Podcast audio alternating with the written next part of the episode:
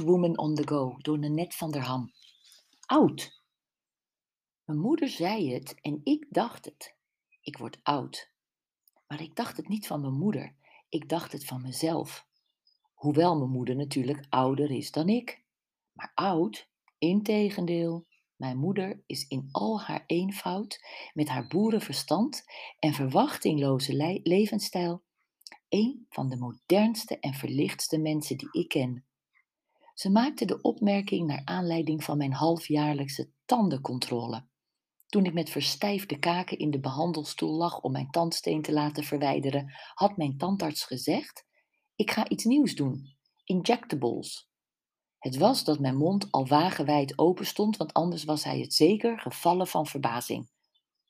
Ja, mijn cliëntele veroudert en het is toch zonde dat je dan wel mooie tanden hebt, maar dat je er van die dunne lipjes omheen hebt. Het was dat ik al in een stoel lag, anders was ik van verbijstering ervan afgevallen.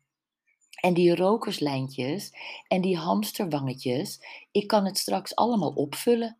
Als je de volgende keer komt, is de praktijk verbouwd. Ondanks dat ik stevig in de stoel lag, donderde ik toen van mijn geloof.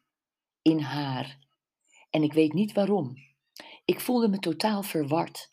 Zij, waar ik al kom sinds de vorige eeuw, waar ik met een zwangere buik bij in de stoel had gelegen, waar ik onmachtig in de felle lamp blinkend tegen mijn tranen had gevochten toen ze de onschuldige vraag had gesteld: Ben je deze keer niet met je gezin?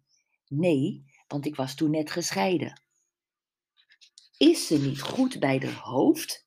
sprak mijn ma subtiel toen ik het haar vertelde. Ze schudde haar hoofd en pakte een van haar roddelblaadjes van tafel.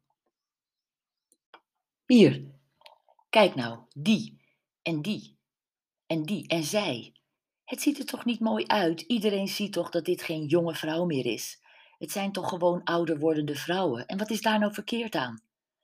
Ik zuchtte en haalde adem om een heel verhaal te beginnen over eigen keuzes maken, hoe het een moderne tijd is en hoe je keuzes kunnen afhangen van de levensfase waar je in zit, toen ik ma hoorde zeggen: Het is zo heerlijk dat je uiterlijk niet meer het belangrijkste is en dat je innerlijk steeds belangrijker wordt. Het is het toppunt van vrijheid om je jeugd los te laten en gewoon oud te worden.